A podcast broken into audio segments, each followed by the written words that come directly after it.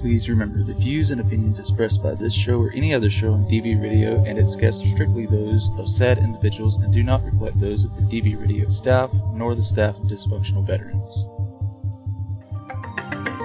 The following includes conversation relating to cryptocurrency.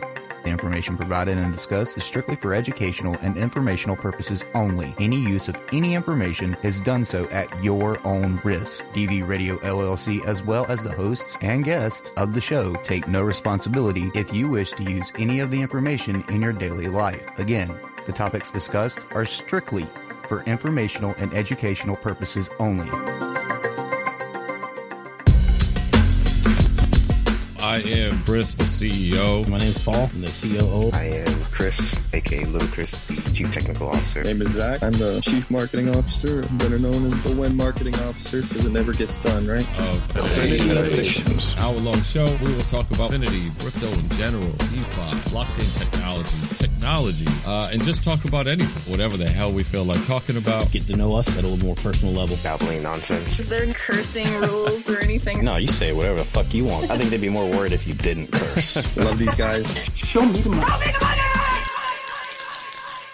What is up, everybody? You are here listening to another Affinity Protocol. So thank you for tuning in. We are on WDVR, dvradio.net. Check them out. Go to dvradio.net. This show this week, you do have myself, Chris, Paul, Little Chris, and our guest tonight is none other than the Adam Bergman. Adam, how you doing, my man? I'm okay, Chris. Thank you so much for having me here, and thank you for giving me the opportunity to speak to your audience. Thank you. Absolutely. We're glad we could set this up. It's been a long time coming. Those of you that have been with us in Affinity are familiar with Adam. He does some great videos, great content, not just about crypto, but a lot of different things that I'm going to let him talk about. I don't want to speak for him, but he does a lot of great content on YouTube. So I implore you all to check him out. We want to take a little bit of a deep dive on that kind of stuff. But before we do that, I do want to let you all know, usually we are live. This is a pre-recorded episode this week. Currently, as you're listening, I am on vacation with the family, so we're doing another pre-recorded show. But again, we hope you enjoy the show. Take a listen back for our other shows as well. Go into the archives and see all the great stuff that we've talked about in the past. So before we dive into it, I'm kind of curious on, anybody been doing anything cool or not cool or anything noteworthy that they want to talk about kind of off the cuff over the last few days or anything? I finally got a contractor that's willing to come out and repave my driveway. Oh yeah. After calling like 12 different companies and getting ghosted by 90% of them. So I'm pretty excited about that. Nice. So with the current prices of gas, right? Obviously paving, petroleum's involved. Was it much more expensive than you thought? No, it's right on spot. You see my driveway. I have a pretty decently long driveway for being in a neighborhood. So I'm getting that top third widened so I can stop playing musical cars with my wife. Yeah. And because you had to deal with it too. Whenever we were carpooling to our other job, it was just ridiculous. So you're widening it up. That's good. Yeah. Yeah. Widen it up. That way, when you come over, you don't have to worry about driving through the grass to get around somebody's car, Yep. Yeah, but no, the price was right on. I finally had one company call me back, but I'm not going with them because it took them 2 months to return a call, and then it took them another month to send somebody out to take measurements, and then another 3 weeks for them to come up with a quote, and then they still haven't called to try to schedule it yet, and that was another 2-ish weeks ago. So sounds like some people I try to reach out for partnerships and stuff. So. Yeah. No, that's pretty funny. I don't have a whole lot going on. I definitely don't have any home improvements or anything like that. Hopefully I'm enjoying my vacation right now. I think well, at the time this is airing, I'm going to be in New Hampshire. Nice. Yeah. So, I'm looking forward to that. Some time away. relaxing time, but well deserved. Yeah, thanks, man. It should be good. So I do want to give a couple updates on Affinity. I know we don't take a whole lot of time in the podcast. We do that on Affinity Fridays and some other things that we give most of our updates. But as always, we want to remind everybody that we are going to the Affinity Next Gen next month in August. It'll probably be late August, somewhere in the 20s, 26, 27, 28, somewhere around that area. Not set in stone yet. So keep an eye on the details for that. We're looking at a couple different options. Potentially airdropping and then having a swap to burn your tokens and get a little extra, or just having a manual and some other things. But we'll make sure that information gets out to all of you. We did in our last Affinity Friday announce that we are going to be starting a penetration testing kind of offset to Affinity through our subsidiary Affinity Innovations LLC. So we are in the process of interviewing for that right now.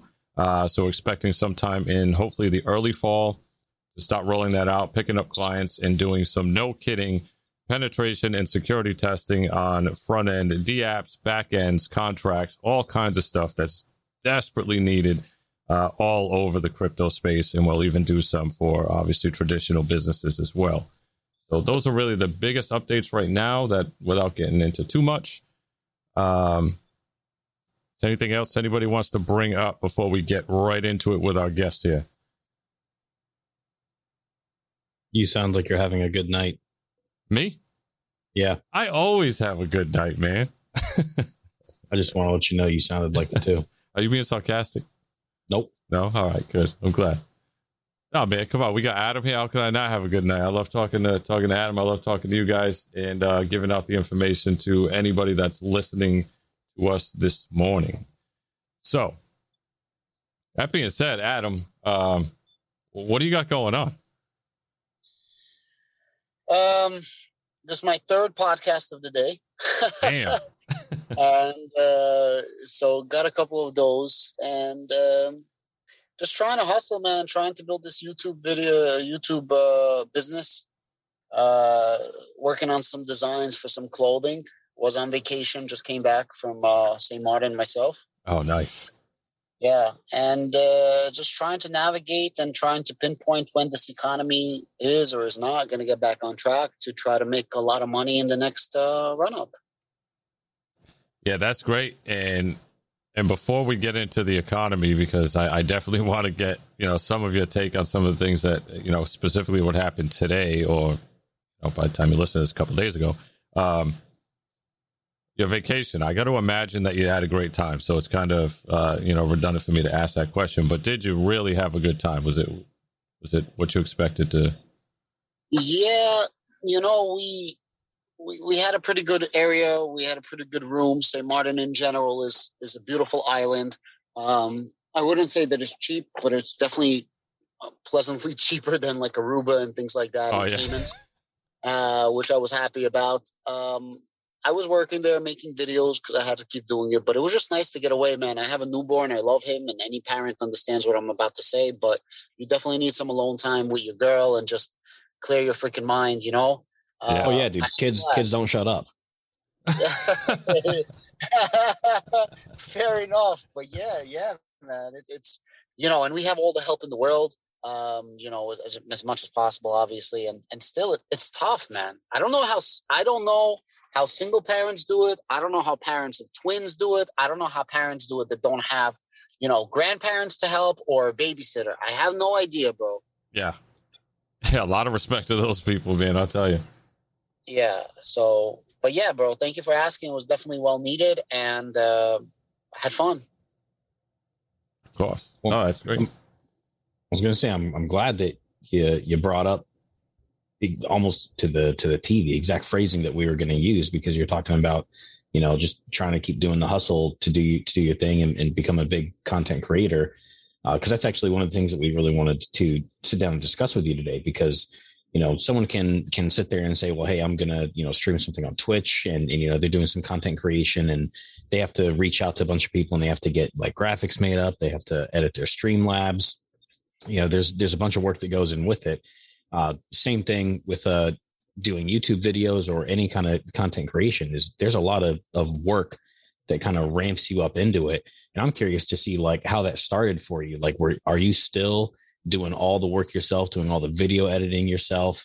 And that's how you're being strong in the hustle, is that you're taking care of business on your own? Or have you started branching out and getting some other people to throw in and, you know, help do some video edits or design the graphics and stuff like that? And basically just how you started with your content creation career.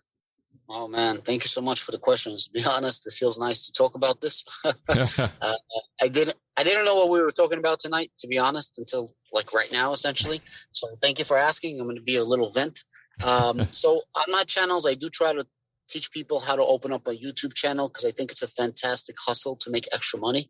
Currently, I have 3 channels that I have. I'm debating if I want to start a 4th one right now or just put more content on these. I do everything by myself. I do all my editing by myself, all my thumbnails, all my uploads. Thankfully, I know what I'm talking about. It's not to toot my own horn, but I kind of know these things. A lot of YouTubers, they have to set up a video for 4 or 5 hours, and they can't bang out videos. I can do like 6 videos a day, easy.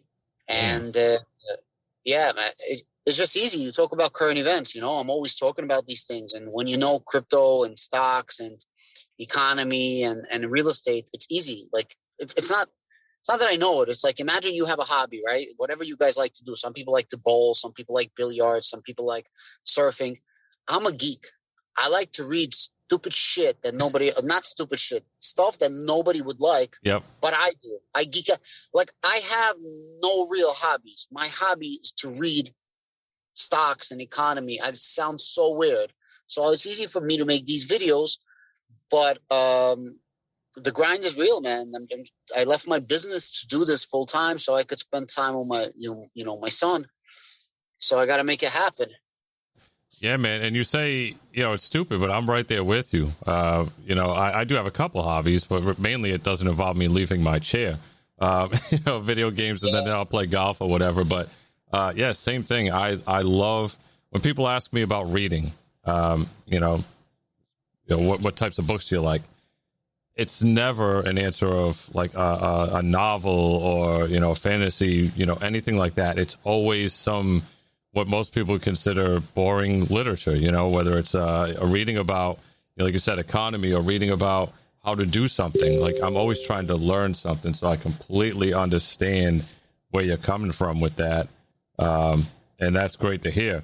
The other piece of this that that you're touching on, but I want to really, drive the home the fact is that when people talk about YouTubers, right, you guys get a bad name or bad rap sometimes, right? Oh, you're just trying to get clicks and views and subs, trying to hustle people out of their money, right? First of all, YouTube is the one that's paying you, right? Of course, you can get donations and things like that when you're doing live streams and stuff, but would you say that to somebody that's making a movie or a TV show? There is no difference between somebody that is, creating content on YouTube and giving you entertainment, giving you information, and somebody in your favorite TV show that you're binge watching on Netflix or whatever, entertaining you while you sit there and eat your popcorn, right? But nobody gives them a hard time, right? So why are you giving YouTubers a hard time?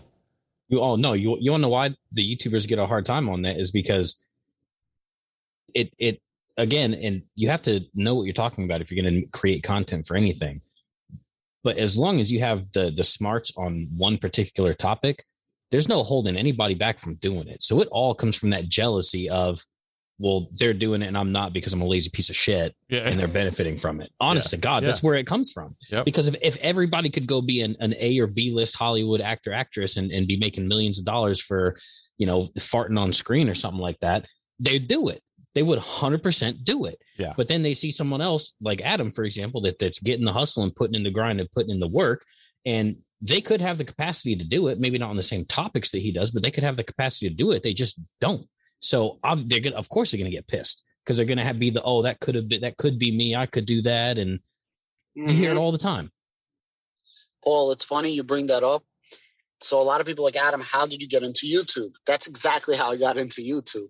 I heard some of these finance YouTube guys speaking, and I'm pretty outgoing. I have a big threshold, thick skin, and my boy's like, "Yo, you can't do that." I'm like, "Yeah, I could do that." I was like, "Watch, I'm gonna make a video right now," and I literally went to go make a video, and that's kind of how it happened. Then I started learning how to do editing, and then I just kept talking, and one thing led to another. But it's exactly that. I was like, listen, it's not that hard. You could just get up and do something. And just most people don't want to get up and do something. I try to teach people, because YouTube is really one of the easiest hustles to start. It's so crazy, because if we all dig deep, all of us know something a little better than someone else. We all have something that we know. I don't know what the hell it is, but somebody is always better at something than somebody else. All you got to do is get in front of the screen and talk. It's very scary for people. And I don't know, it's so weird to me to hear that, No, absolutely. And don't get me wrong either. When I talk about that, I'm saying people that are doing good content. But if people aren't doing good content, you just don't watch it. You don't subscribe, whatever. And there are a lot of people out there that are putting out trash, and they are just trying to see how many subs they can and clickbait and all this other stuff. But for the people that are doing the quote unquote right thing by doing their research, putting out information that may or may not be wrong, but letting you know, like I watch your videos all the time, right? So I know you always let people know this may be incorrect information. Right. But I'm giving you the information that I know to be true, and challenge me on it. Right. So when you're doing that kind of thing, there's no reason to hate on somebody for it other than what Paul said. Pure jealousy. Yeah. Like, man, that's so true.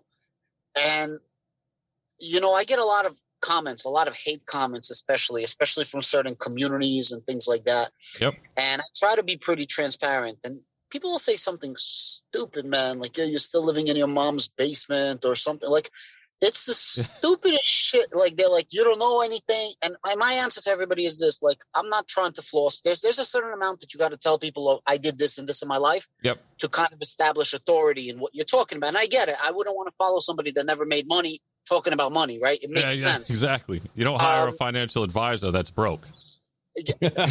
Well, bro, I said the same thing to somebody today. Literally, somebody was asking me, hey, Adam, do you do this? One of my subs, we're talking, and I, kind of, whatever, I'm helping the guy out, not advice, but just helping him. And he's like, do you do a financial advisor? Where do you get your information? So I told him, and I was like, dude, if your financial advisor was good, he wouldn't be working at Chase. He wouldn't be working at Citibank. All these advisors push the project. So it's funny that you said that. I was just talking about that. But yeah, you get all this hate messages, and it's hilarious. And I learned not to fight people online, because you can never win. Because especially Twitter, they'll just write something stupid. You'll try to give like an actual factual comment and debate, and they'll just say something stupid like, shut the fuck up, you're an idiot, or you go back to your mom's basement, or you're broke, or some shit like that. And it's so the boldness of people on the internet is what surprises me. Like,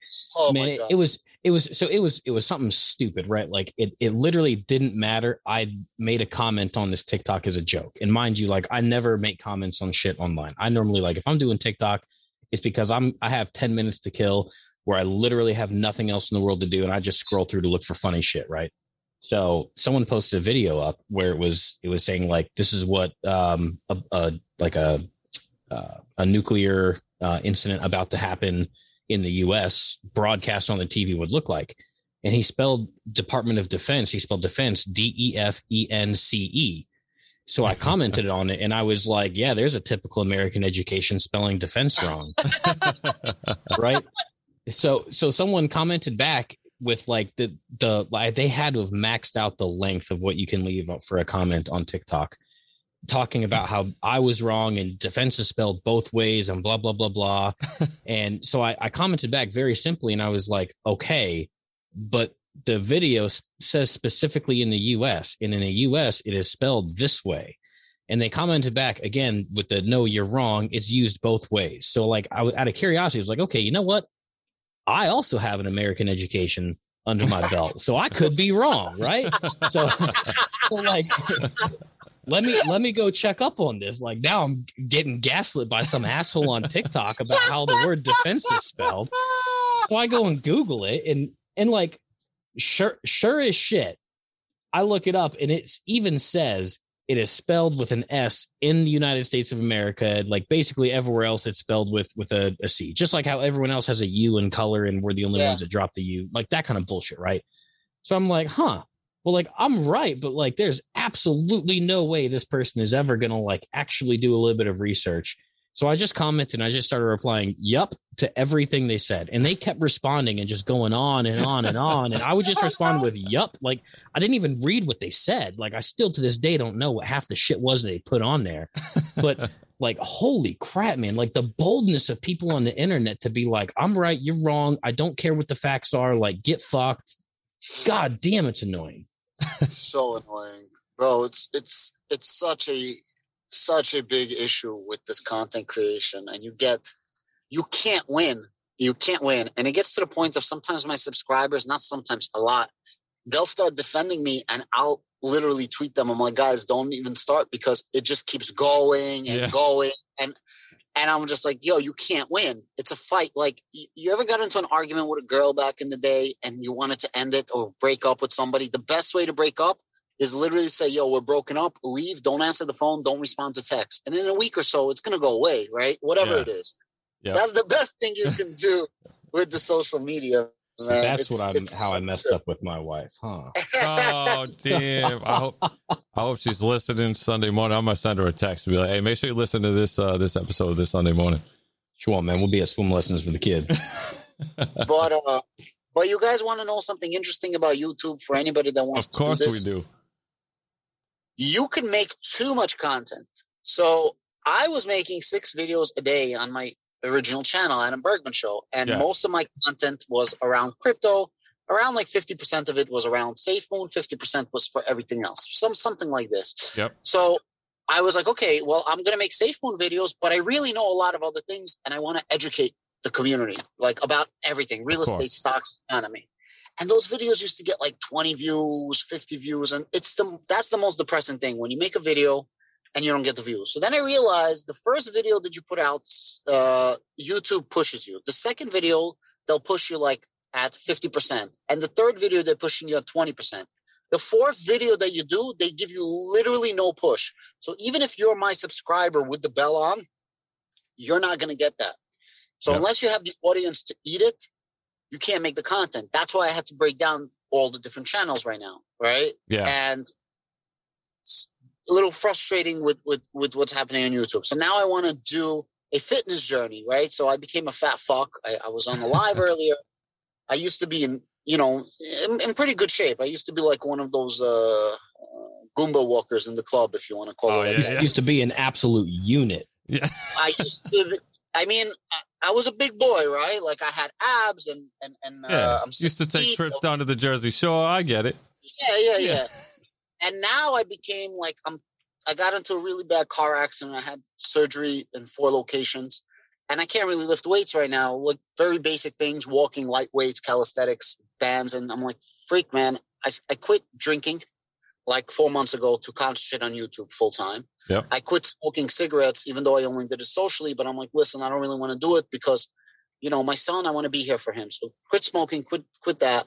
And I'm like, yo, I just need to stop eating and get back in shape. But it's so hard when you can't work out hard, first of all. And then it's very hard when, bro, everyone wants to eat, right? Yeah. Like, it's just hard. Yeah. So, and plus, bro, like, you got a girl, you have a kid, you're not trying to impress nobody. I know it sounds stupid, but you all know what I mean. Like, it is what it is.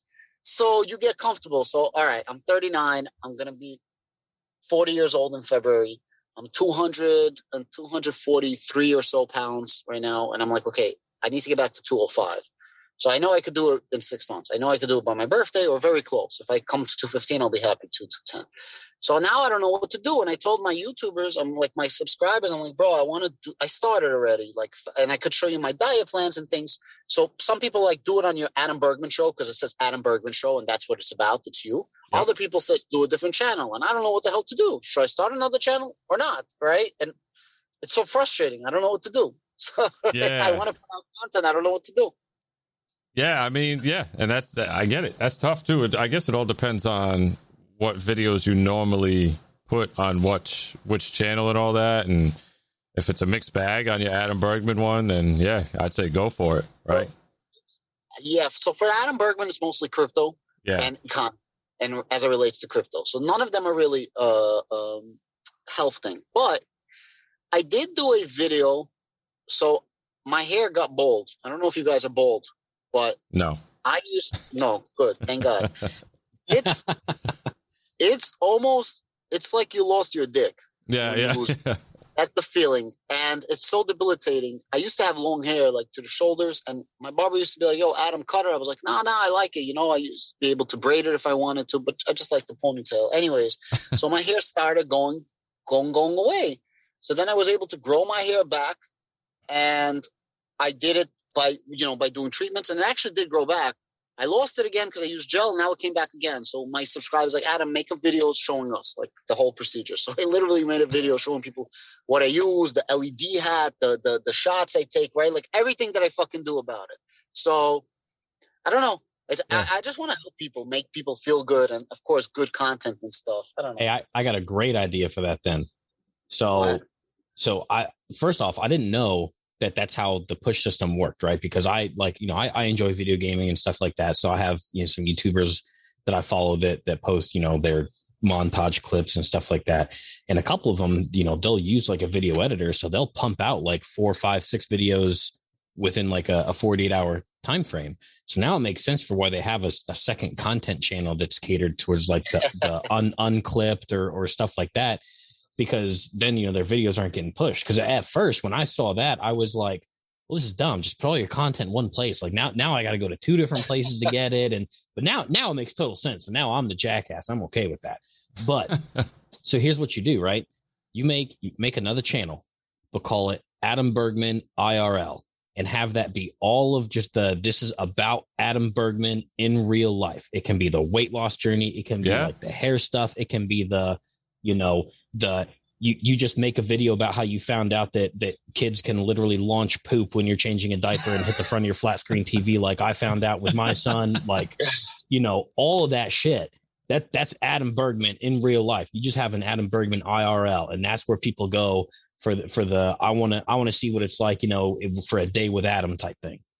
That's amazing, bro. You gave me the great idea. I love it. Bro, that's fantastic. Thank you. I appreciate that. Yeah. Yeah. And to push on what you just said, how people have multiple channels. Also, the main money you're going to be making on YouTube, I can tell you guys how much I make if you guys like. So I can tell people how it gets paid and everything. But the main money you get from YouTube is from advertisers. And you can get long-time advertisers, short-term advertisers, Twitter advertisers, whatever social media you do. The more channels you have, the more different type of advertisers you can do. For example, some advertisers, let's say it's a crypto platform. They want to advertise on crypto. But let's say I have a real estate company or a local realtor. They would want me to advertise on my real estate channel, right? And it doesn't necessarily cross.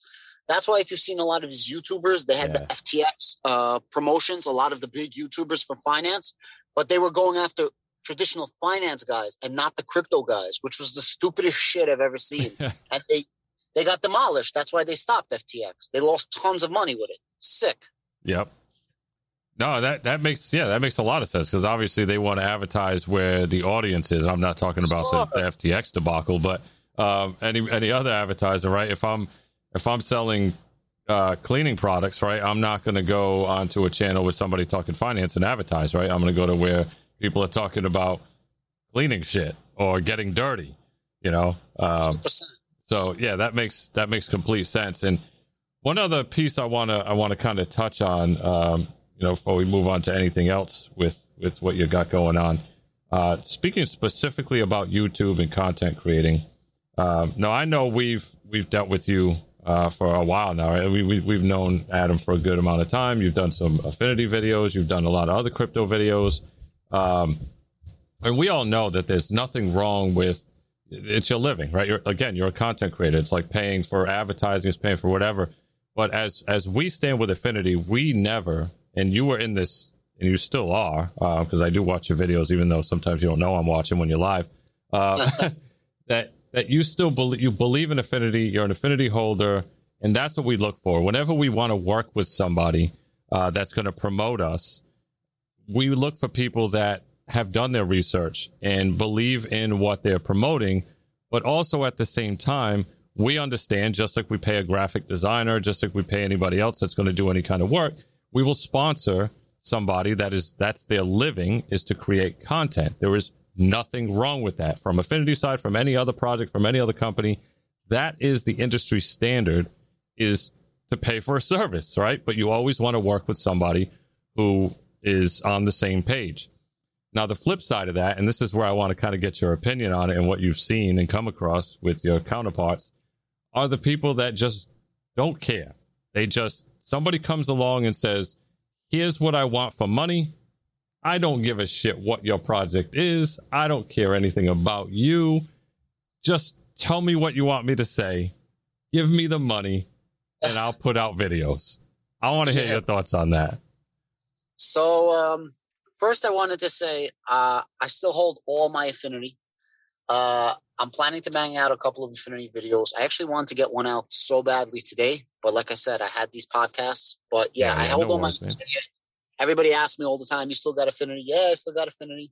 I believe in the project, and a lot of people don't understand how much work the Affinity crew, Chris, and the rest of the crew puts in. It's a tremendous amount of work, and they're really trying to build something different. They're not trying to build hype. They're trying to do real-world applicability of their crypto project. You know, these audits, the reviews, so on and so forth. Like, bro, this is real shit that we need in this space and real shit that we need in life.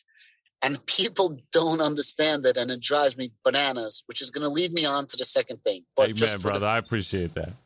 Yeah, of course, 100%. But yes, I hold all of my Affinity guys, including all of my rewards from staking, all that stuff I still have. So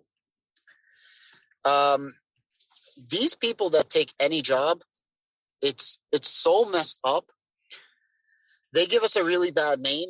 So I've never taken a promotion video, like actual promotion video, where it didn't do three things. I had to make sure the team is doxed, which I forced people to dox themselves on the website. Yeah. I had to make sure that there was an audit, and I had to make sure that there's a video of me speaking to any of the dox team, because I got to verify that I'm not being catfished and the people are literally the people to help.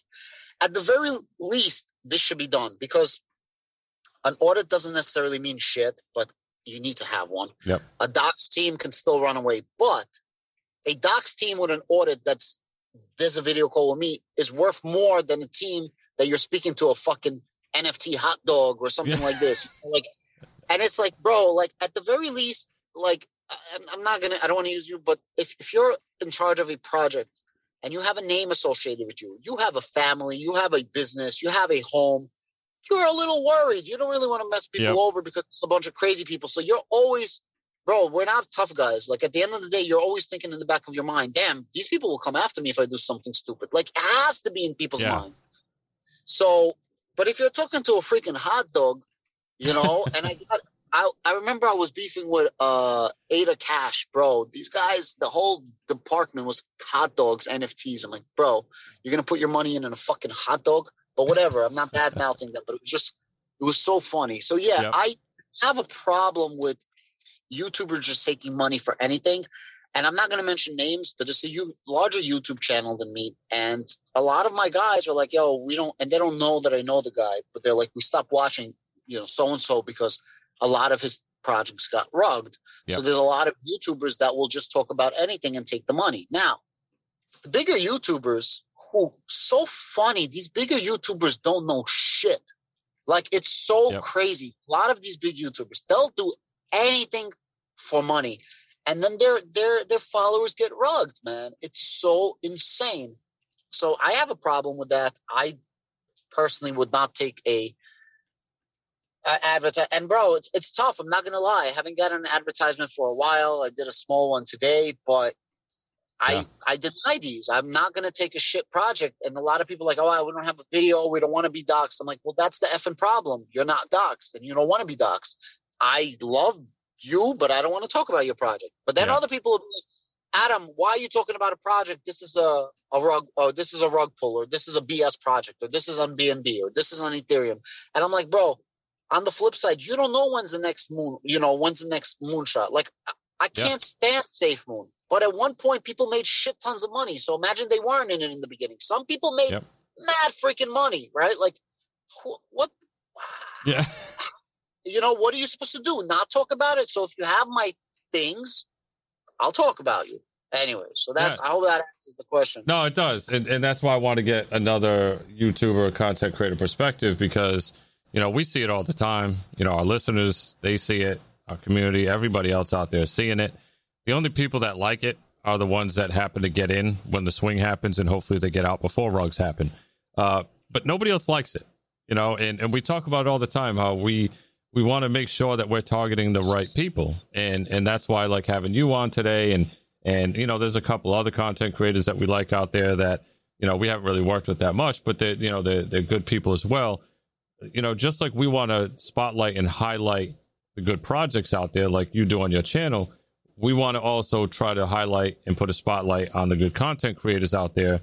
So that way other people that are looking for somebody to work with or somebody to watch can feel comfortable watching them and understand. And here's where it gets sticky for everybody. We're all adults, right? In order to legally invest, I mean, especially in the stock market and real estate and all that, because obviously, you know, it's just KYCs and everything else that definitely needs to happen. You have to be an adult. Right? We're all adults. Take some damn ownership. If something happens, right, you can't just go out and watch a video, jump into something, and then blame somebody else for it. Now, I agree that the ones that are doing it, like we just talked about, also have some onus in it. But at the same time, the decision to hit that button is on you. And stop watching these clowns that are just taking money to promote garbage. They don't even know what they're promoting. 100%. And, you know, the funny thing is with Affinity, like if I did, guys, if anybody's listening to this, by the way, like most of my Affinity videos were not paid promotions. Like I love the project so much. I was making tons of videos because I'm invested in them. And obviously I want them to do good, but I really see what's going on behind the scenes. Believe it or not, I like the project so much. I went to the bank. I didn't have the money at the time. I borrowed $10,000. I have lines of credit. I didn't go to a loan shark. This is normal in finance. And I took 10K off of my line of credit and I put it directly into Affinity. So as a content creator, there's a few things you can do. You can be a scumbag and say, hey, you know, you guys paid me X amount for a video. No problem. You want me to retweet something? I want another 10. I want $20, $50, whatever. It doesn't matter. Or you can be a normal content creator who's done business in their life, because most of these YouTubers who say they made money never made a fucking dollar, guys. I'm just letting you know this right now. None of these people made money in the real world. So I go about it like if I were to shake your hand in real business, which means I'll go above and beyond, because when the time comes, hopefully the people you're working with and you guys become partners, like in some extent, will also give you the same respect and go above and beyond when you need it, right? That's business. So as a content creator, that's all I could do, go above and beyond and really try to help the project grow as much as possible beyond just the compensation of promotion. No, that's awesome. And I want to clarify one thing before any hater out there might be listening, just to say, hey, what's up with Adam? Any decisions he made, right? So first of all, we've never paid anybody an Affinity token. Never. Like not once. Nobody has been paid. No influencer, no nothing has ever been paid an Affinity token. And I will tell you, even when the videos that we did promote with Adam, collectively, not that Adam's not worth it, but collectively was nowhere near $10,000. So it's not like he was like, oh, it's a wash if I go invest $10,000. Oh, it was nowhere near $10,000. Again, not that Adam's not worth it, but you know, he loves us, we love him, and we're a new project. We don't have a ton of money. So let me just clarify that. Okay. So let me just follow up. Nobody asked me to invest. Nobody paid me in Affinity tokens. I went out because I liked the project. And when I made the video, the first thing I said is, I'm going to support this project. I'm not pulling my money out. And I believe at the time I locked up my staking for 3 months. And I said, at the very minimum, I'm leaving this in for 3 months. I think it's been way over 3 months at this point. I didn't touch it, guys. Like every single Affinity token that I have, every single staked reward that I have, I don't even have the wallet. I delete wallets on purpose so it can't be hacked. So I don't even access the wallet ever. I don't look at it at all because I truly do believe in the project. I honestly think they're super undervalued, Affinity. I think that the Affinity team is undervalued and often overlooked by people that don't understand business and what happens. So again, I truly do believe Affinity is building a bigger thing, a bigger business, trying to do utility. And I get the privilege of speaking to them, you know, behind the scenes a little bit more than most people. And bro, they're really, I'm a business owner, or was a business owner. I guess I still am with YouTube. Bro, they really, really hustling. They really trying to do things. And it's not easy in this economy, guys. It's not easy in this economy. But yes, I bought Affinity tokens from my own money because I believed in the project. I bought my own NFT, everything. So just letting you guys know, like, because I believed in the project, you understand what I mean? Like I definitely spent more than I ever made with the project, but I believe in it and I'm going to be in here for a while because I really want to see what's going to happen in the next bull run when all these meme tokens are, you know, they're going to drop, guys. They're going to drop. It's a freaking cycle. And I don't want to talk about any projects, but you guys see it. It's all the same people investing in the same projects. It's all rinse and repeat and recycle if nobody noticed it. Yeah, I think the next bull run is going to not do away with the meme token, but it's going to kind of either force some projects to no longer be a meme token and take it seriously, or they're going to fall off. 100%. Yeah. I mean, that whole, bro, again, it's not that you can't make money, even on bad investments. It's not like you can't make money, but you got to know when to get out, right? Yep. And that whole moonshot thing kind of is broken. Adam, you muted. I don't know if you know that, but I can see that you muted out.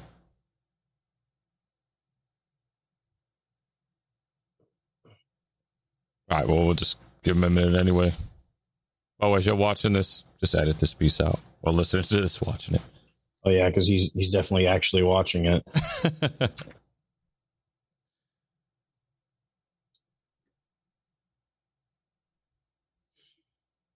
Hello? Right. Yeah, you're back, Adam. We got you. I clocked out. Yeah, you were muted. Oh, I'm sorry. Don't worry about it. That's the beauty of being recorded. We'll just have Bo edit all that out. Yeah, I don't know where I left off. We were talking meme tokens. Yeah. So, you know, eventually meme tokens, I don't think they're going to be as much as it was in this last like hurrah. And the thing is, people are starting to see that it's not all roses, it's not all rainbows, and that you need some fundamentals in your project. So a lot of people didn't want to invest in, for just example, Bitcoin, because they're like, oh, you're never going to get that moonshot. But then people are like, well, Bitcoin survived a lot better than a lot of these, you know, token plays. Yep. So I feel like Affinity is going to get a lot of steam in the next run. And also, you know, as much as people hate YouTubers and things, like YouTubers, Twitter people, we do have some sort of influence, whether we want it or not. Yeah. Look, if the next bull run happens and my channel is bigger, just giving you for example, let's say my channel is, I don't know, let's say I do reach 100,000, for example. All of a sudden, I'm making Affinity videos because, again, I'm invested in Affinity. I obviously want it to go up, obviously. Yeah. So no matter what, I'm going to do videos on Affinity. It's just I needed to rebuild my whole company. So other YouTubers are going to start following suit. This is exactly what happened with Algorand right now. I cover Algorand. I'm a little bit of a bigger YouTuber than the most general Algorand. And they're great Algorand guys. Shout out to all of them. But now all of a sudden, fantastic. The community is great and the YouTubers are good. And all of a sudden now people are pulling Algorand out of their ass. All of a sudden people are talking about Algorand, including bigger YouTubers. I'm like, hold on a second. You guys don't know what the hell you're talking about. But that's okay because I'm investing in Algorand, right? So in the next bull run, God willing, my channel is going to be bigger. I'm still going to be talking about Affinity. Affinity is going to go up. And hopefully other YouTubers are going to start covering Affinity and is going to get traction. Because at the end of the day, that's a huge part of marketing, right? Like you yep. want people talking about your project. Look, there is not too many token plays that I like. I like Affinity a lot. I actually like MetaBUSD a lot as well. I like the developer. I get to talk to him a lot. Yeah, he's a good guy. Yeah, nobody ever told me he's an asshole. Not a single person. No. Nope. Right? I have no idea if you knew him or not, but bro, he's a nice dude. You're talking about Chris, right? Yeah. Yeah, he's a good guy, yeah. You know, he's a great guy, and also building a project with some utility, like real utility for the place. Like, so I don't, and that's pretty much it. And I've been saying that it's pretty much Affinity. I believe in MetaBUSD. I do not invest in MetaBUSD, but I do believe in the project. I just don't have money, and so I don't believe in too many token plays. And honestly, after what happened with SafeMoon, fuck token plays. Like, I'll be the first one to say it, man. But I've always been saying it. 99% of them are going to drop. And honestly, Affinity is one of the last hopes for BNB. Seriously, it's fucked up out there, man. It's a rough world out there, man. And I do appreciate those words, man, especially the vote of confidence. But I'm right there with you. You know, obviously I'm biased, but you know, that's what just a little bit, right? Just a little bit. But you know, it is. I you know, take my word for what you want, but it is. We're out here busting our ass and we say it constantly. It's not about us, right? We never started Affinity to go. Like, I never approached Paul and said, "Hey, we should take this, you know, make this token so we can make a ton of money." That was never, ever part of any of our conversation. Now, obviously, when you start a business, you want to make money. Nobody starts a business and says, "Hey, I want to go broke," right? So you want to make money, but that wasn't our primary objective. We didn't walk into this saying, "Hey, I got this great idea to make a ton of money for us," right? We want the entire scope to be successful, from the token to the products to obviously the company and the team. We want everything to be successful, and it all needs to be successful at the same time for anything to happen. So yeah, if it was about making a fuck ton of money, me and you would have gone outside and thrown down by now for you rugging me into it. I know, right?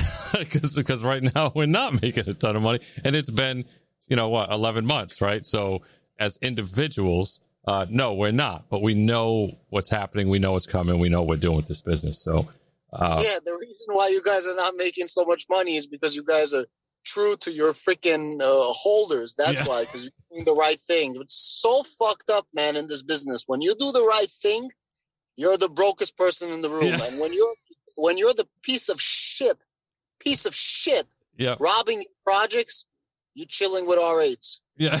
Anyways. Yeah. Right. We got about 15 minutes or so left. So I want to shift gears a little bit from the actual content creation and the YouTube stuff to some of the stuff that you actually talk about on your channels. Like I said, I do watch as much as I can. I'll still come across my feed and be like, "Oh shit, Adam made a new video." And I'll go check it out and I'll watch. Like I told you pre-show that I watched your latest real estate video. So we had some news that came out today on the economy. GDP numbers came out. It was at a negative 0.9 compared to what was at a negative 1.6 last quarter one. What's your take on that? What when you're looking at that, right? The crypto market kind of took it as that combined with the 75 basis points. They kind of took it as good news for now, but what is your viewpoint on that? All right, let's correlate crypto and let's just be very honest what it is right now. Yep. So if you were to ask somebody what crypto was a year ago, people would say, "Hey, crypto is a hedge against inflation." And when you have bad times, crypto does really good. That's why it started doing good during coronavirus. The worse, the better crypto does. Now, this correlation, this peg, depegged so hard. It depegged worse than Terra Luna stablecoin from against inflation. Damn. Yeah. That's saying something. Damn. Yeah, for sure. Because, and I couldn't wrap my head around it. So as inflation kept going up, I'm like, yes, crypto's going to go up. And it never went up. And the next month and the next month. And I'm like, what the freak is going on? And I was so mad that I couldn't figure it out, because I get angry when I can't figure it out and it don't make sense. Finally, I realized, okay, this makes sense. So cryptocurrency is over-leveraged. This 10x, 100x, 1000x, right? All those YouTubers that are screaming, you know, leverage plays on what? Central exchanges. Yep. This absolutely 100% ruined cryptocurrency, because cryptocurrency can no longer be a hedge against inflation, because although crypto itself has a max supply, let's talk about Bitcoin, the over-leveraging is diluting the power of the currency, yep. right? That's what it is. So now we're not no longer a hedge against inflation. So now we are acting as a subset of a sub-asset of the tech sector. Yep. That's all we are now. So we are an own sub-asset of the tech sector. And if you understand it like that, it's going to be a lot easier to understand why crypto is up right now. Now you add that 70% of cryptocurrency is institutional investors, the big boys. So now, okay, big boys are investing and it's acting no longer as a hedge against inflation. Well, then what's driving it? So the thing that's driving it now is the same thing that's driving the stock market. Inflation, recession, interest rates, so on and so forth. Okay, good. Now we're going to understand why did crypto do good, and the same reason why stocks did good today and yesterday. So the Federal Reserve raises the interest rates by 75 basis points. There was a little bit of a scare yesterday. There was going to be 100 basis points, which is 1%. That never happened. Yep. So next month, there's not going to be an FOMC meeting. They get skipped. And then there's going to be a meeting in September, and I think November and December.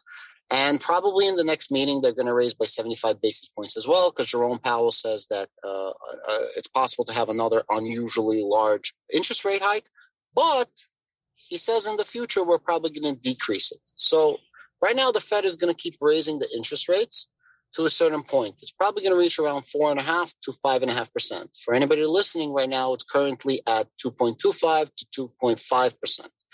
They're probably going to reach this max amount by March, which is the meeting in 2023. And then after that, I believe that the price is going to keep going down. When that happens and they stop increasing from 75 to 50, market's going to jump. From 50 to 25, market's going to jump. And then from 25 to 0, jump. When it goes from 0 to negative and they're going to start reducing it, the entire everything is going to bull out. Today, the GDP came out at 0.9. The reason why everything is so bullish, around 2 months ago, the GDP was around negative 2 point something, low 2s, let's say 2.1. And the number you get is the Federal Reserve of Atlanta, the federal governors of Atlanta. And if you go and type in Google, just type in GDP now, track GDP now, something like that. They're going to give you their site.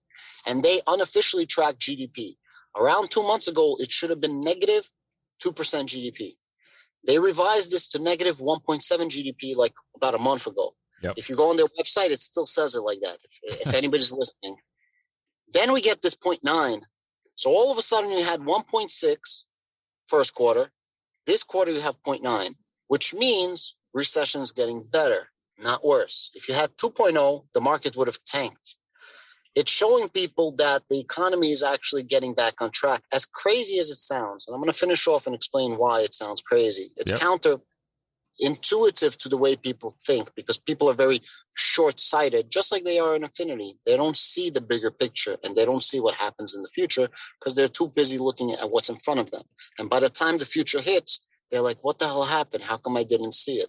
So the economy is actually getting back on track. And how do we know, or why do I think it's happening? Not financial advice, just straight up my opinion.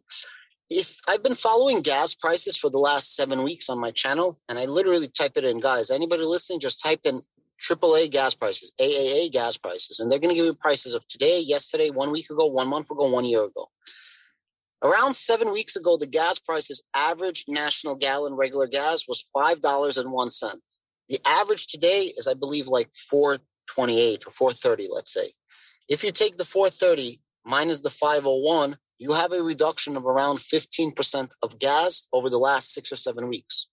If you look at crude oil, guys, and crude oil is essentially the oil that you take out of the ground, and then the actual petrol that you put into your gas tank, your actual gas, that's refinement, distribution, and production.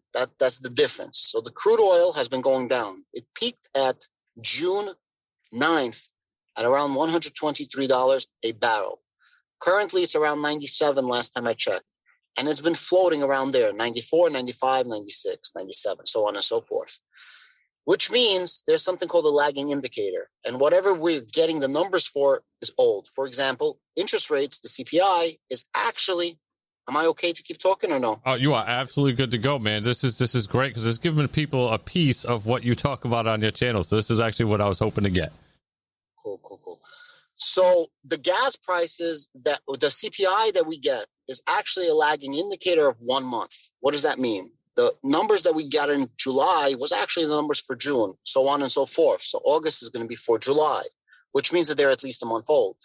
The GDP numbers that we have, I've been telling you guys on my channel for approximately the last, 3 months at least, that we're in a recession. And we knew it and we're preparing on my channels. But the numbers we got for the recession is at the end of July, but the end of this quarter was at the end of June, which means that the numbers we got for the GDP, gross domestic product, is actually lagging at a minimum of 1 to 3 months. We're going to get the official GDP numbers at the end of August 25th, which means the official GDP numbers are lagging a minimum of 2 to 4 months. By the time they actually say if this is an official recession or not, there's going to be a board of economists that get together and they start looking at the jobs, they start looking at the GDP, and they look at like 20 different factors that all doesn't really matter. And they're going to say, is this officially a recession or not officially a recession? By that time, we're going to be completely out of the recession because everything is a lagging indicator. By the time we're going to figure out that the economy is back on track, people are still going to be worried about the recession. So you got to try to prepare in advance. So to answer your question, in short, I think that today's news was actually positive for several reasons. Number one, the decrease of GDP is actually getting reduced, which means the economy is getting back on track, plus everything that I just said about gas.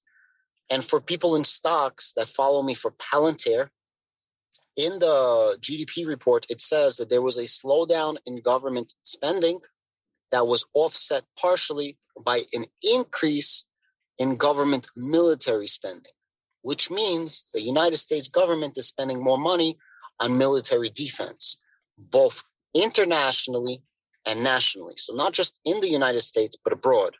A lot of that money is going probably for the geopolitical uncertainty that we have in Ukraine. Now, we donate a lot of money to countries, but we don't do this for the goodness of our own heart. We do this as a form of imperialism without actually using our military. And now I'm an American, and I'm all for this. I'm for America getting better, right? So I don't want to hurt no one's feelings, but This is exactly what it is. It's imperialism, guys. And this is what's happening right now over there. Just follow me. America is asking NATO to give armament to Ukraine. The armament that they're giving them is World War II and 1970s, 1980s, tanks, missiles, so on and so forth, surplus, old school. Not everything, but like 90%. And 10% is those new shiny drones and things like that. But those are also a bit old. Eventually, when this is going to end, Europe is going to have to rearm. They're going to have to spend a lot of money to rearm, including Ukraine. They're going to come to America and say, hey, we owe you money. And America's going to say, no problem. Just use our companies. Who are they going to be using? They're going to be using what we call the Department of Defense primes. These are 5 main companies that pretty much are the go-to for the United States. They don't have all the business, but they do a lot of the business. One of the companies that I invest in is Palantir. I truly believe that they're going to be the 6th Department of Defense prime. And they actually do very good. A third of their business is from military spending, domestically and abroad. So I believe for certain stocks, this is actually really, really good news. So not to overcomplicate the answer that you asked, what do I think about this? I actually think today was a positive news. And the reason why I believe I'm right is because the economy thinks the same thing, the markets. If you look at Bitcoin, mark my words, look at it today. At exactly 8:20 a.m., Bitcoin dumped. At exactly 8:40 a.m., Bitcoin went on a bull run, which means somebody read the articles at 8:30, the GDP report, just like I did. Yep. And they realized, hold on a second, this is bullish. This is not bearish. And that's why Bitcoin started popping, the crypto market started popping, and there was a complete U-turn for the stock market. And if you guys don't believe me, just check my numbers. The report came out at 8:30. Tell me what you guys see in the first half of the day. So yeah, that's why I think it's a bullish sign of what happened today. Look, man, all I know is after listening to all that, I just am really happy I'm a defense contractor. Yes. Yeah. And bro, Paul, let me ask you, does it make sense though what I'm saying? Like, yeah, I don't know what you're allowed to say or not or what, but this makes sense. Due to some business confidentiality and knowing about some recent contracts and stuff like that, I can say that it makes sense, but I can't say why. That's all I need to, that's all, if guys, let me talk about investing in general before we leave just real fast. And somebody was asking me this today. So people are like, Adam, how do you make decisions to invest? And I'm not the best investor, guys. I swear to God, I get clipped too. At the end of the day, it is what it is. You just have to be right 51% of the time. If you're wrong 49%, that's it. And emotions will kill you. They'll kill you every time. Emotions will kill you, bro. It's tough. You got to swallow your losses and keep moving forward. But there's a huge shift in generational wealth right now. That's going to be like crazy money is going to be shifted. And you just have to be prepared for all of this. But somebody asked me today earlier, Adam, how do you invest? Like, what makes sense to you? What do you do this? And I say I'm a theoretical investor, which means that in theory, if something makes sense in my mind, it works. So I have these dots and I color these dots and then I build a border and then I build a picture and then I color in these borders and I get a really beautiful picture, Mona Lisa. I take this by taking a lot of dots that are data. And if it makes sense in my mind, it's a good investment until it don't make sense in my mind. And you got to be honest with yourself if something does or does not make sense. Yeah. And if it makes sense, then stick to your guns. So that's the way I invest. So everything I just said made sense for me. That's why I'm investing in certain positions that I have for stocks, crypto, real estate. No, and I'll agree with you, and that does make sense, on a lot of different levels. I'm no longer in defense contracting, but I had been for quite a few years. And, what you're talking kind of aligns with a lot of the stuff that I've known from my past, and not only that, but even just the stuff you're talking about with crypto and how it's tracking Nasdaq basically these days and all of that. And one thing that I didn't want to interrupt you because, you were on a roll there, but one thing I want you to explain for those that are listening, because we hear a lot about it, especially in recent news with a lot of these central exchanges collapsing and all that. We hear about leverage. What does leverage mean, and why is it a bad thing for like all these central exchanges? Why did it cause some problems? To make it the easiest possible thing, you're using money and crypto that you don't have. And this is okay as long as crypto is going up. But when crypto is not going up and crypto is going down, you have something called a liquidation price. And a liquidation price means that's the amount, that's the threshold that you have to have. And if crypto goes below that, and this happens in stocks, but it's not as aggressive of 10x, 100x, 1000x plays, then all of a sudden you automatically get sold. Automatically. They don't ask questions, you're just sold. Yep. They can do that, which means that if this is happening, you can attack the price of something. For example, the price of MicroStrategy is one of the largest Bitcoin holders. They hold like 125,000 Bitcoin. At one point, they had a liquidation price of like just under 20,000. What happened is people started doing massive sell orders in order to attack the price of Bitcoin to try to get it to drop. That's why we saw that drop to 17,000. The thing is, it only lasts for so long as there's as long as you don't run out of funds to keep attacking the price. And if you can attack it to a certain point, let's say they were attacking them and MicroStrategy didn't lower the price and it hits 19,000, MicroStrategy would have had to dump tens of thousands of Bitcoin on the open market. That would then dump the price of Bitcoin, not from 19,000, let's say to 17,000. But then there's other ones that bot trade, like institutional investors that we were talking about. And the institutional investors bot trade, as soon as that thing hits 19, 17, 16, they sell automatically. And that's what kept going, blah, blah, blah, blah, blah. So when Bitcoin hit under 20,000, this is the bot sellers that happened, and it went down to 17,000. But because MicroStrategy never got liquidated, and a bunch of others, of course, they weren't able to maintain the short selling, and all of a sudden Bitcoin recovered, and that's what we have right now. So essentially, over leveraging just means people can attack the price, and you have to sell unless you can cover the leverage or the borrowing that you're doing. So that's why all of a sudden it's not pure. Cryptocurrency is no longer a hedge. Cryptocurrency is all of a sudden the same exact bullshit as stocks with the short selling and the options and the futures and the puts and the calls. Bro, you're betting on thin freaking air. It's crazy. Yep. That's exactly what it is. You're betting air. Yeah, and this can happen as individuals. I know we talked about this in one of our past shows that I've been caught in it before doing, playing with margin, right? It's called a margin call as a, when you're in there as an individual retail investor. Obviously, margin calls happen to, other people as well, not just individuals. But I never, ever recommend anybody ever trade on margin. It's essentially the same thing. You're leveraging somebody else's money. You're borrowing from your brokerage house in order to buy into an asset. And then if that asset does not meet the price that it needs to be, they will liquidate you. They have that legal right to do that and sell all your assets. And then also you could end up owing them money on top of that. So yeah, don't do it. you wanna laugh? So this goes back to the first comment when me and Paul were talking about like nasty comments in the comment section. Yeah.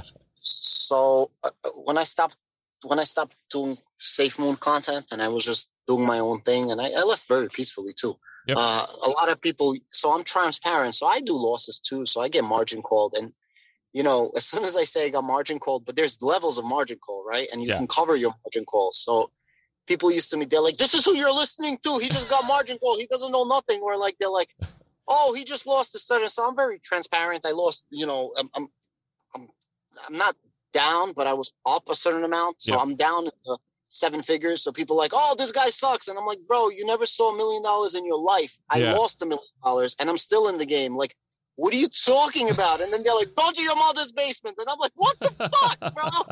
It's the funniest thing. But yes, about the margin, be very, very careful and make sure you have a backup for the margin. My backup was the real estate property that I have that I'm getting rid of right now. That's covering all the debt they took out. So just, it can.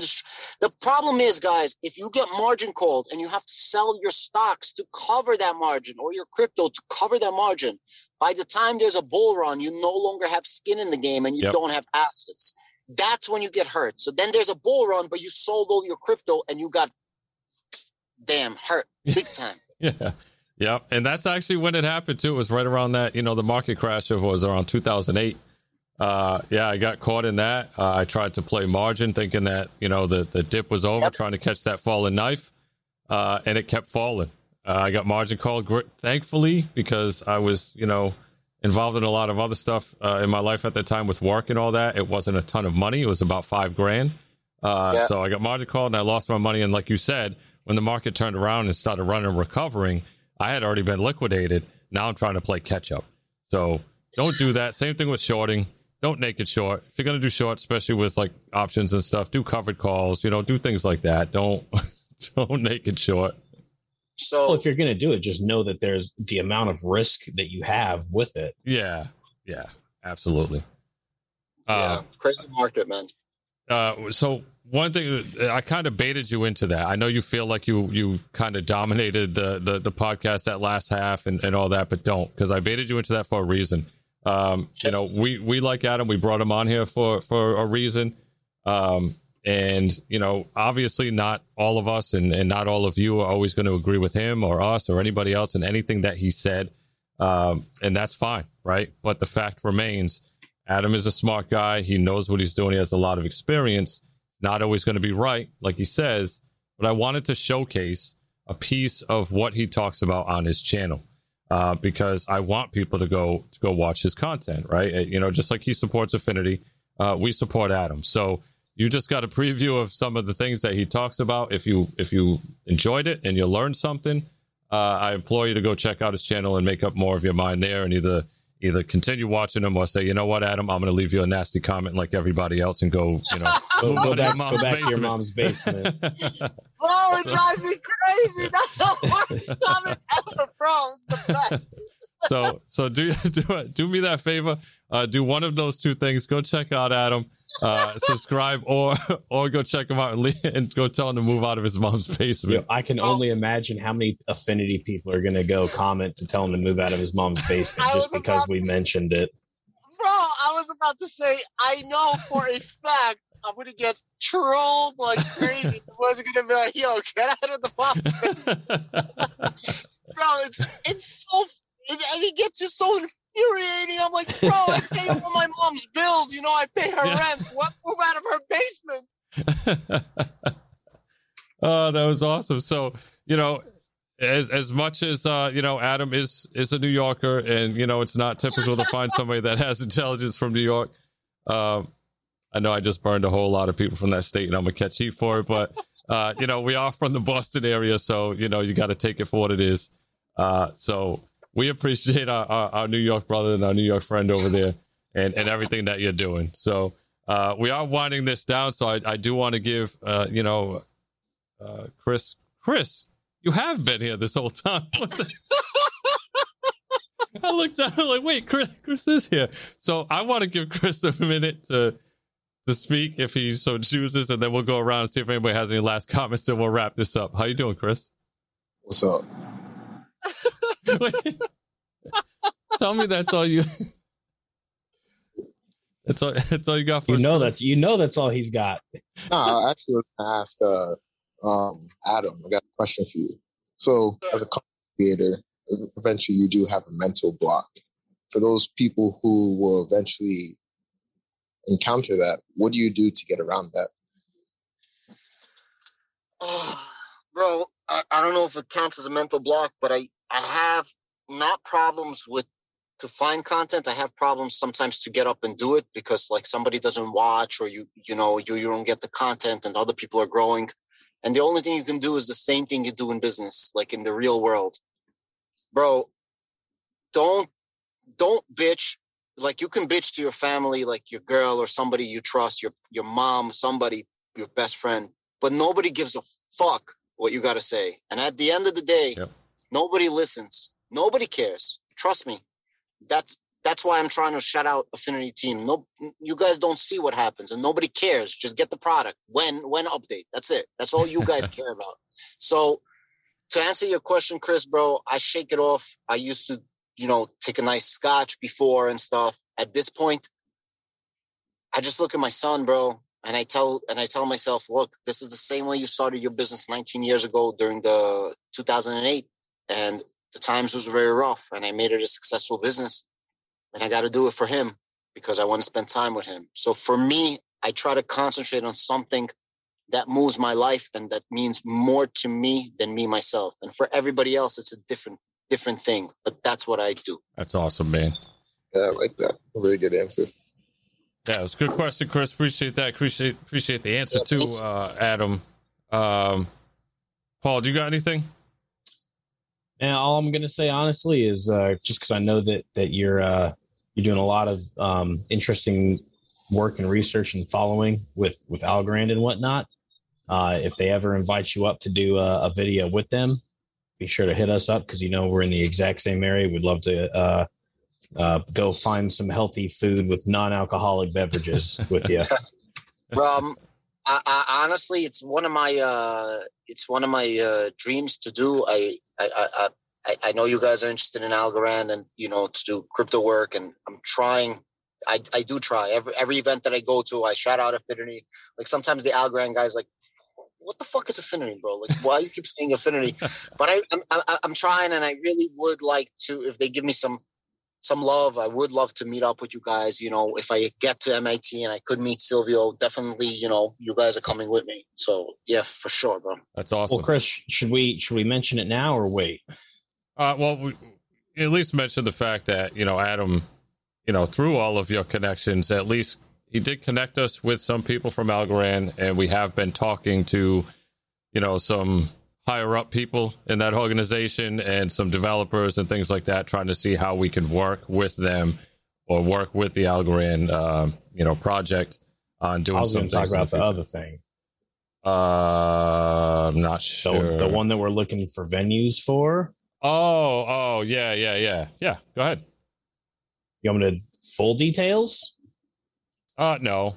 But, well, then how about you say it so I don't fuck it up? So bottom line is we're hoping to, and we're planning to have a get together of some, bigger minds, some good people that are in this space trying to do a good thing with either development or that maybe they own a project in a company, or maybe there's somebody like Adam and a couple of the others out there that are trying to cover the content the right way, to get together and meet in a venue on Affinity, right? So there'll be no tickets or anything sold. It'd be a private event, outside of the spotlight, because as much as we love transparency, we love being out there, we never really get an opportunity to kind of go behind closed doors and talk to each other and say, listen, what is working for you? What's not working for you? Without the noise of those people out there telling you to move out from your mom's basement. So we want to get people together to actually talk about this stuff without fear of who's going to try to blast me on social media about it. So we're looking to try to do this in October, probably late October, here in the Boston area. So obviously we'd like to extend an invite to you if you're available, and we'll proceed with more information. I'm in. Yeah, I'm in. Definitely, I'm in. 100%. Awesome. Happily. And where Paul was kind of going with that is we are going to reach out to some other people and see if we can get some people that you may also be interested in talking to at that venue as well. Yeah, well, no, sure. What I was alluding to was that we want him to be the exclusive only content creator there for the event. Yeah, or at least we may extend it to one or two others, but definitely we want you to be at least one, like the. So. Yeah, definitely, bro. That'll be great for sure. Yeah. Awesome, man. So before I say what I'm going to say and close this episode out, Adam, do you have any final thoughts that you want to either say to the audience out there or us or anything? No, man, I just wanted to say thank you so much. This was a fun thing. This wasn't work. This was just fun. And definitely let me let loose and complain a little bit and just laugh. And you don't get a chance to laugh in this business as much as you want to. I'm sure it's the same for you guys. And, thank you so much. And again, thank you for letting me speak to your audience. Thank you for letting me speak to you, other Chris, Paul, thank you very much. Yeah, absolutely, Adam. Anytime. And like you said, that's why we have this podcast, is to just do exactly what you said. We want to have fun, talk more on a personal level, get to know people. Allow our community and our audiences to get to know us and anybody that we have on the show outside of just straight business. We talk about business all the time in AMAs and everything else. We want to really just kind of have fun and do our thing and showcase that. So we really appreciate you coming on, sharing your knowledge, sharing your information, giving us insight as to what it's like being a YouTube content creator that's trying to out there hustling, doing the right thing. It really will allow some insight for those that are tuning in and listening. So once again, I want to thank you. Thank you very much. All right. And that being said, I do want to thank the audience, the Affinity community, the crypto community, investment, YouTube, all of Adam's devout followers as well. And again, I will give him a shout out to go check out his channels, some good content. I will give a last shout out to DV Radio, who does a lot for us. You're probably listening to us, hopefully, right now on dvradio.net. They're a great group of people. Bo, thank you for everything you do. And with that being said, we are out. Hit us up on Facebook and Twitter.